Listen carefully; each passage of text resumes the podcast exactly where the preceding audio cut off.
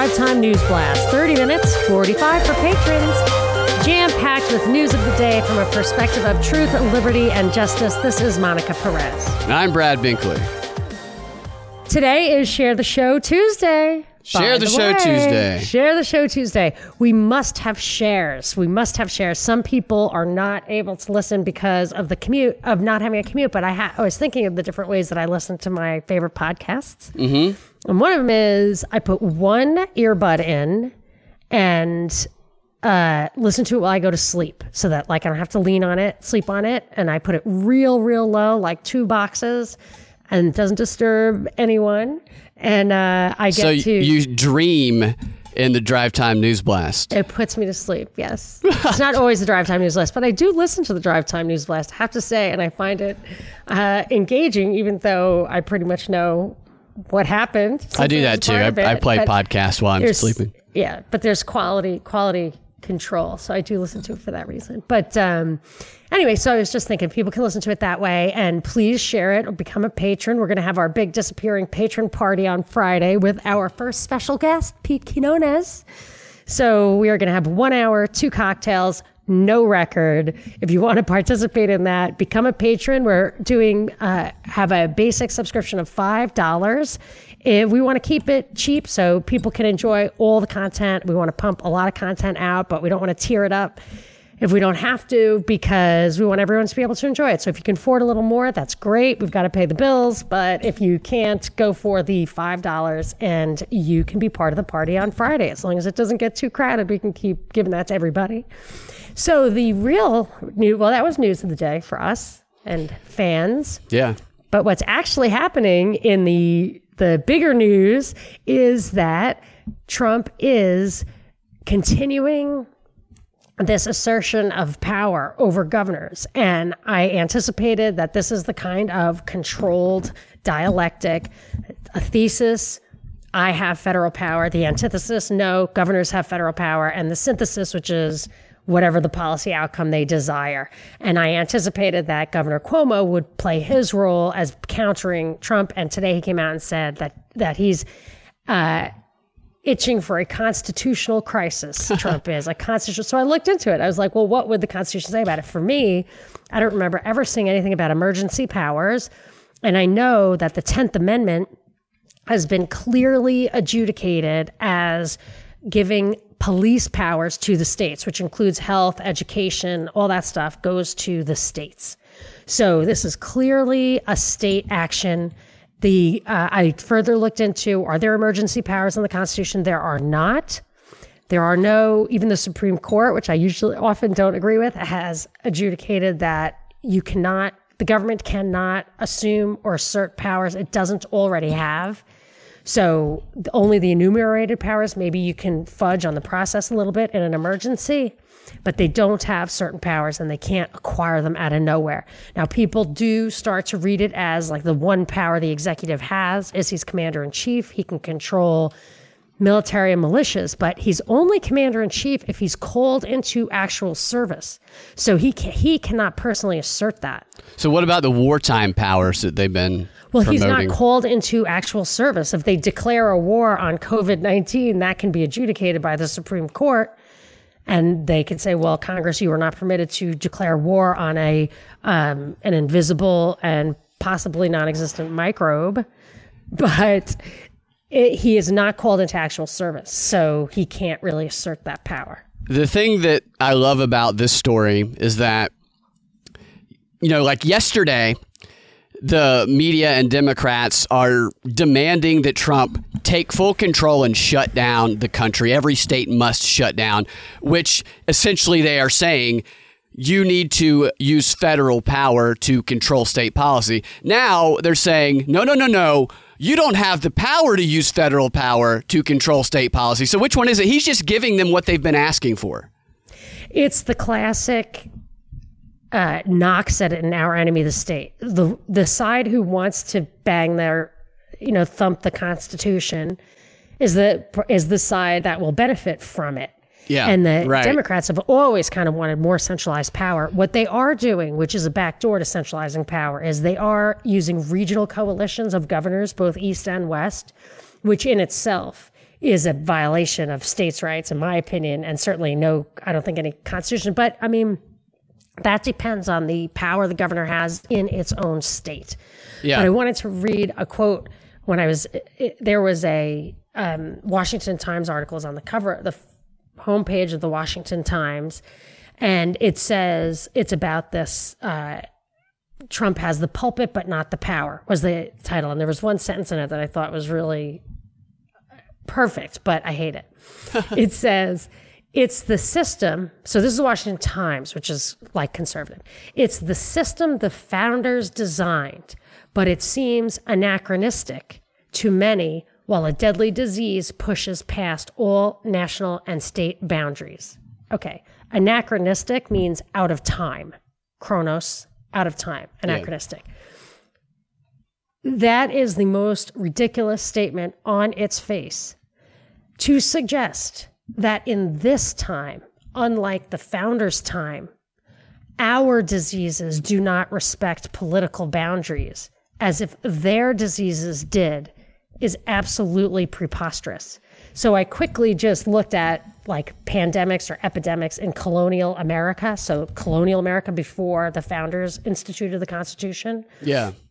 As you can imagine, they had quite a few diseases, epidemics. They talked immediately about crossover with Mexico. It's state boundaries weren't even an element to it. So, in the context of actually really fearsome bacterial epidemics, which are absolutely awful, they still constructed the Constitution exactly as they did. So it is not anachronistic to think their rules could not apply to the situation that we have right now with regard to pandemics and political boundaries. It's Wait, you mean George Washington didn't did not say this disease has no respect for borders? Right. He did not use that to change the Constitution. Yeah, that's what so, Fauci's been using for a while, even back during the Ebola yeah, no, days. I've heard that stuff, the mosquitoes yeah. don't care if you're a uh, Democrat or a Republican. So two more things is that the the two things that you have to worry about if you want to look at it legally is due process. And so like is it due process enough to like just declare the emergency powers if the legislature is okay with it um, and just compensation? So if you go ahead and say you can't use your property and it's like a blanket thing they're probably going to be able to get away with that. Do they have to compensate you for the loss of the property value maybe but this i've always hated that that they're allowed to declare eminent domain or whatever and then all they have to do is compensate you because you have the government compensating you with taxpayers' money for something they want, probably for cronies or for some political purpose. So I don't like it. And that is exactly what's happening. And they might use that as a justification for the trillions of dollars worth of stimulus. I've seen several articles that have said Congress has just become the state's bankers at this point. But Congress has such limited powers. The US government has only 18 enumerated powers. They shouldn't have more power. And they shouldn't be the banker either. Anyway, that's the that's the, the legal lesson for the day. I'd like to tell you a little bit about what's going on in nursing homes in Florida. Governor DeSantis. Oh, yeah, yeah. Okay. We have to go back to this in a minute. I had two more things. DeSantis deployed the National Guard, National Guard strike teams. He deployed National Guard strike teams, is what he's calling them, to go to nursing homes all over the state. They've already done it in like 90 different nursing homes, and the purpose of it is to test the people who work there it's not mandatory. You can opt in, but imagine a bunch of National Guard showing up and you trying, I don't want to be tested. You'll probably get fired. You probably won't be allowed to come back if you reject it. And also, if you think that a strike team of the National Guard is coming in to take over and test everybody who works there, the likelihood of you going back to work there might be diminished a little bit because you're going to be kind of intimidated by the possibility that you might get taken off to some quarantine camp somewhere.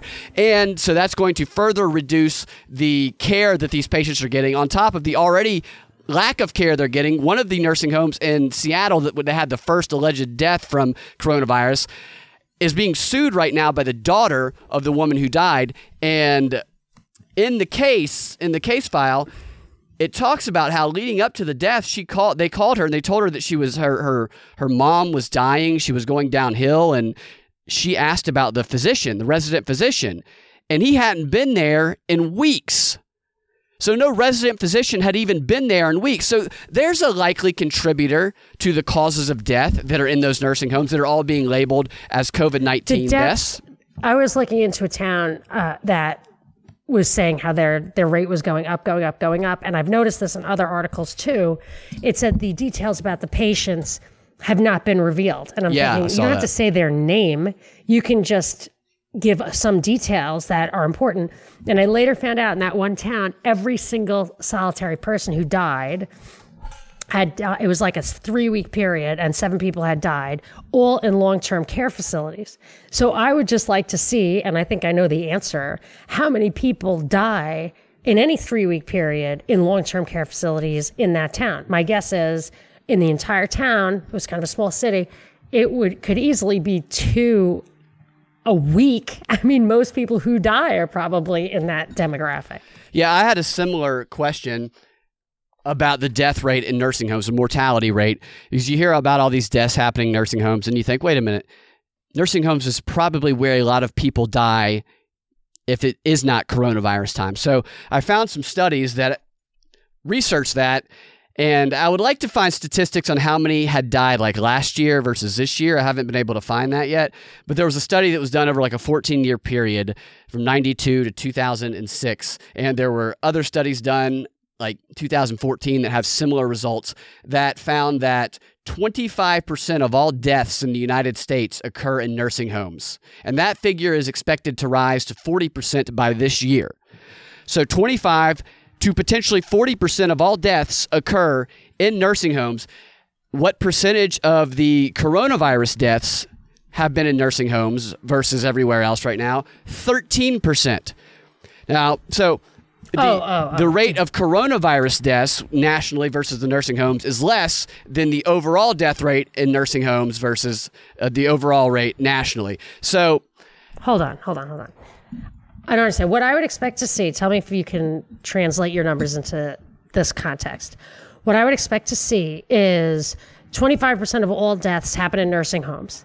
90% of all COVID deaths happen in nursing homes. Is that stat in there? No, the Okay, so tell, tell me what you're telling thirteen percent of all COVID deaths happen in nursing homes.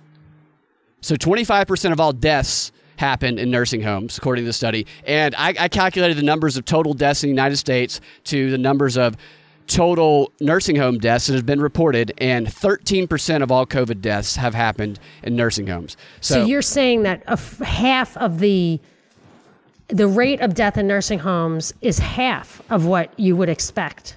Yes, That's shocking. yes, It I would think that the shocking to me COVID as well. number is. I, I would have to verify that. Where where'd you get it? Which number? Like what what is it, what are your sources?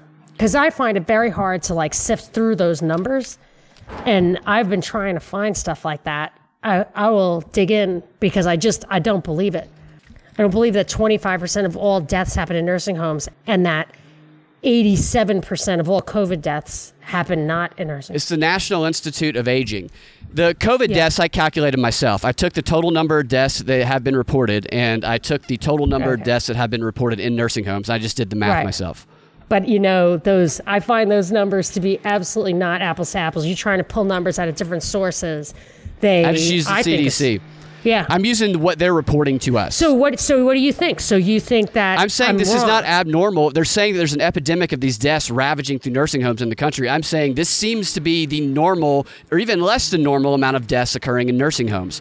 And the, the studies that talked about nursing homes even had other similar things that they've been talking about lately, like. Once you're once you're put into a nursing home, according to this study, most of the patients die within the first year because people go there at end of life stages. Yes, and yes. men, I think it was an average of six months that they were saying that people Yeah. live after going there. Men die within four months, women die within eight months. And they've been saying that more men have died of COVID than women. So that So don't you think it's weird that 75% of all deaths uh, occur outside of nursing homes, but 87% of all COVID deaths happen outside of nursing homes? yeah, I found it really strange. It's Yeah. very strange. It's it's almost like they're not telling us the truth. Yeah, I think I, th- I really think it's 90% of COVID deaths are happening like in a nursing home or long term care or among the aged. But you know what? You know, I it's really hard to get the stats on this. Like, I really, I, here's the thing. With this is the bottom line. It goes to the Florida testing thing. They, the more they test, the more COVID they find the more they find it, the more they use contact tracing or anybody you knew who had it. If you died, we're going to assume you had it. So the more they test people in the general population, the more they find it in the general population, the more they find it in the general population, the more they attribute deaths to it. Yeah. So that could have something to do with it, but all of that is bad science. So as like I get I run into this roadblock as like I try to analyze the numbers and because it's not apples to apples numbers, they have changing guidelines, you can't really do any analysis, right. which is why I want to see the data being used and the cost benefit analysis being applied for the policies as we go. I've seen projections up the wazoo, and what we learned in investment banking is projections are always wrong. It's valuable to look at upside scenarios, downside scenarios, whatever, but the numbers in your projections are always going to be wrong. They're just projections, they're not data. So they're not showing us any data that they're using to analyze or install into a cost benefit analysis. They're using projections, which they have proven time and time again are wildly wrong in this case. Wildly wrong. But Wildly if you wrong. say that, you're a conspiracy theorist. We talked yesterday about Fauci at the suggestion that maybe the numbers are being padded, saying, well, we don't have time for conspiracy theories right now. Yet the day before, the doctor standing next to him said, all deaths are, are going to be COVID deaths uh, if as long as they were in contact with somebody who later on might have tested positive. we are being set up for like these dialectics are definitely emerging now about bad data, about bad faith, about bad policy, all that stuff. And I've been waiting to see, you know, this Dr. Shiva who just kind of made the scene. He's the guy who invented email. He did a great video out of MIT about how vac- um, how the immune system works. He's like running against uh, what's her face, Pocahontas. Her name? Elizabeth Warren? Elizabeth Warren for Senate, or he was running against her, and he he was it tinfoil hats I was listening to. He was on there. Someone sent me that like the same day I saw his other like video about immune system, and he opens the show. He opens the interview with like I'm fighting the deep state, and I'm like, what kind of a dog whistle is that? But he's he sounds, you know, he's smart and whatever. But I, I, you know, flags went up. Now I didn't watch the email, the video, but a lot of people are sending me this video where he's talking about like the COVID hoax, something like oh, that. Oh, somebody sent me his video. Yes, Yeah. it's everywhere, and it is about to be. I think. I mean, I, I I've been wondering what this guy was getting set up to do, and that I, I was wondering who that guy was. I just got yeah. sent that video. I've been looking at him for a while, like at least two months, Yeah. because that Im- immunity video it was awesome, really, really great. And I was like, this guy's at MIT, and he's broadcasting this from MIT, and he's making the rounds, and it's and and I also think that this vaccine stuff. At the exact same time, I got this montage from the World Health Organization Vaccine Safety Summit from December, where they're just like, yeah, we need adjuvants, but we we have no idea if they're good or bad. They're doing studies on it. It's really messed up, like aluminum or mercury to blow up your immune system so that you're receptive to these pathogenic DNA, whatever. I think that we're being set up. I might have said this yesterday for that like gene splicing vaccine style, so that they're saying, oh, yeah, you're right. Vaccines are critical, but the way we do it is no good. We need to do it this other way now. But I found the name of the company. It's Inovio, I N O V I O. That's the company that is doing this. I texted it to you. This genetic split splicing of whatever. Yeah. So I just I feel like that Dr. Shiva thing. I want to believe, you know, I want to have faith, but I don't. I think we're being set up. Yeah. And I think all that stuff about fake numbers. It's just this dialectic that that's gonna have us get back too soon, and then we're gonna have the second burst. But I don't know. You know, sometimes they change the script as they go. Yeah, I- they definitely do, are flexible with it. However, so much has been invested in getting people to I'm- create these I'm- new habits and routines. until Bill Gates gets his his 20 ID 2020 or whatever it is that you need to prove immunization. I mean, until he has a universal vaccination program or record, plus that Apple, this is a part of it too, and this is coming down. Apple and Google. Did you send that to me or did you talk about it yesterday? How Yeah, they're talked about it. collaborating Yeah. for contract tracing, contact tracing. That that's going to be permanent. Absolutely.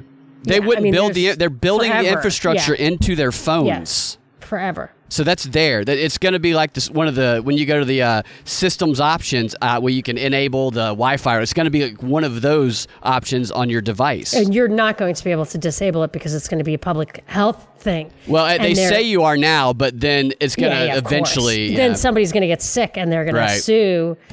But they, but they're going to. I mean, it's just it's total information awareness, which is what Bush wanted, that Bush era thing, and they're just going to say it's for health reasons, and that's it. But it's still just going to trace you, everybody you interact with. I mean, yeah, was it five feet of people like for five minutes? oh, oh, 30 you know what feet. plays into 30 that? The feet for Tom Hanks minutes. The Rita Wilson. Oh, about his about how into Tom. Hanks was fine, didn't really have any symptoms, and how Rita Wilson took chloroquine and she gets better. But in this article, she is she says, "I don't know if that's what really got me better." So be careful, and it's a very and it scary. had side effects right but what how it's relevant to, to the contact tracing is that they were told two things this is what it said in the article I've read that they were told it doesn't say by who they were told, yes. they were told that they contracted the disease from someone they were exposed to at the same time, but they don't know when or where that occurred. that's really simple how that works. If you accept that reasoning right there, oh, you got it. Just trust us. You were in contact with somebody. No, no, no. They tested positive. But what they're being told is I'm just saying that's not what the point of that was. That they're saying that they contracted the disease from from one person who they interacted with at the same time. Yeah. And that then she says, but I don't know when or where that was. So if only they had contact tracing, then whoever that person, Corona Mary or Typhoid Mary or whatever, who spread it all over Australia probably, they would have been able to trace that. But they couldn't. So they know there was a person. They just don't know who it was because they can't trace it. Yeah, I wonder if maybe they already had contact tracing going on and they did find out who did it, but they, because it says in the articles that the people can, are going to remain anonymous. So you won't know who it is you contact from. from so maybe this is an example Maybe. of contact tracing, contact tracing working. Yes. They were also told that they are now immune Oh wow. They were also told that, even though we're getting bombarded with conflicting stories every single day about how you could get infected twice, maybe, but you might be able to get an immunization, maybe, or the immunization might have broader value than actually getting it, haha, whatever. So we're being, so they were told that they were now immune. So I wonder if they're going to double dip. Maybe they'll be the first wave of the double dip. And it also quoted what Tom Hanks said in his SNL monologue, I guess. Did you catch this? Did you watch the I watched thing? part of his monologue the first couple minutes. This is what he said, and tell me if this doesn't like, ugh. Ever since being diagnosed, I have been more like America's dad than ever before. I did. I did hear him say that. Yeah. So is he trading Quaaludes for sex now? I, I think he must be. Yeah. He's taking over Bill Cosby. Anyway, I just thought that one little article about Tom Hanks and Rita Wilson was the most deep I state. mean, talk talk about shock to the public if if Tom Hanks is accused of drugging people with Quaaludes. I mean, that would shock the public. Maybe that's how he's spreading the corona. There you go. There's the origin. I think we found patient zero right there. Speaking of coronavirus patients, Rand Paul has come out and talked about his experience with coronavirus, and he never felt anything, never had any symptoms, felt perfectly fine the whole time. That's his experience. He only knows he had it because someone told him that he did.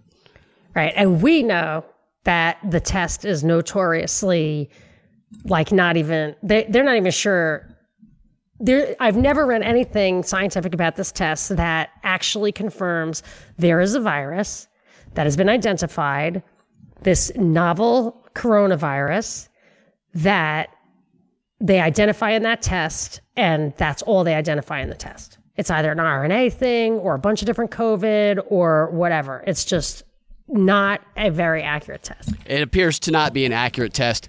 Now, we've been talking a lot about ventilators. The headline on CNN right now is about how a new simple technique, it's not new, but they're calling it new. A new simple technique is saving lives of coronavirus patients. In ICUs, they are now in hospitals, they are now turning patients over on their stomach so that they can get more oxygen into their lungs, which is a technique that when you read about what they do before ventilating patients is something that they try before intubating them. It's often one of the simpler, non-invasive methods. Although turning a patient like that, especially an elderly one, on their stomach can can also be very taxing for them and difficult, but better than intubating them. But now they're saying that doctors are doing this thing and they're saving lives. I guess that means they were killing people before when they were defaulting by intubating people that possibly did not need to be intubated. Well, the changing protocols are definitely moral hazards, in my opinion. Absolutely. And we, you read the Medicare, Medicaid stuff where they were making financial financial rewards for certain decisions and classifications. I mean, that's dangerous. That's just so against medical ethics. I can't believe that's going to that stand up to scrutiny. That should be that that might get a class action suit. I can't believe that story is not about the outrage or they, I can't believe they aren't outraged about how they did it this one way that resulted in what we're being told 80% of deaths from people who were intubated in New York. And now they're going, oh, we should have just done this and we could have saved most of them. I mean, that really could, should be the story, is investigating the why of that. But instead they're going, they're saving everyone now with this new method. Yeah, right. I know. Well, that's the thing that they're just abandoning science. They just, it's just like they're just throwing stuff at the wall and Yeah. seeing it. Like that's the best case scenario. So I'm totally annoyed because I saw it today. So yesterday was pork, the day before was chicken, and today was beef. Meat packing plant Oh, shut wow. down. Now they're really talking about food shortages. Whole Foods is putting people on waiting lists to get on the delivery service if they weren't already on it. And I meant to run to Costco the other yesterday and just get as much meat as I could put in my freezer. And I don't think, I don't necessarily think there are food shortages. I don't necessarily think that they're shutting down these plants because, like, strictly because they're worried about coronavirus. I think there's a problem because uh, rest, uh, grocery stores aren't having as much business. Restaurants are uh, half closed down. And if they can't push that that food all the way through to the final consumer, they're better off destroying it at the source or storing it at the source for as long as possible to save those transportation, storage, packaging, all that stuff along the way. So they'd rather waste some food. So even so that may result in food shortages and they can say that it was a health and safety precaution, but my suspicion like with baseball is that it might have just been a business decision. I don't know, but I'm a little worried about it in any case. Well, I guess all those impossible burgers, those plant based burgers that nobody it's wants so to buy, are going to start coming off People the shelves do now. buy them. They're They the only thing that's still available in Oh, the grocery stores that I get. There's no meat, only the plant based go burgers. different stores. So, debt collectors are coming after people's stimulus checks. Who is the debt collectors? Debt collectors are coming after people's stimulus checks. So, I don't know how that's going to work. Has to be some. If you're going to give people stimulus checks, how are you going to protect them from that? Because you might as Hmm. well just send them straight to the debt collectors if it's gonna if that's going to be effective. Well, if I read today that mortgage lenders are asking the government for facilities to compensate them for, for or kick the can down for this record high mortgage non-payment so people are not paying their mortgage. So if they're if those guys are going to get government relief, I would think that the lenders I mean, they may suspend their ability to collect, although little guys like that, I mean, it might be hard to. I guess you could pass a law that would say anybody in this classification, anybody who has a license to do this kind of thing, is out of business. That would be a little tricky, though, because that would be targeting a specific business that you would have to, I think, run into some trouble for that. All right. Well, in the drive time new or the um, uh, Patron 15. patron 15, I'm going to talk about the Zoom story, the dark web Zoom story. All right, and I can tell you about the the advocacy that is rising for a draft of women, Oh, right. and not just for the military. All right, I look forward to that. And share the show Tuesday again from a safe social distance. Share the show Tuesday. You can find your Drive Time News Blast every weekday afternoon at thepropreport.com or your favorite podcasting platform with the Propaganda Report podcast feed. If you want to get access to that extra DNB content that we post every time that we post a DNB, you can do so by going to patreon.com slash propaganda report and joining for $5 a month. That's like less than 15 cents a, a day, basically. It's a very fantastic deal. And we will talk to you guys tomorrow.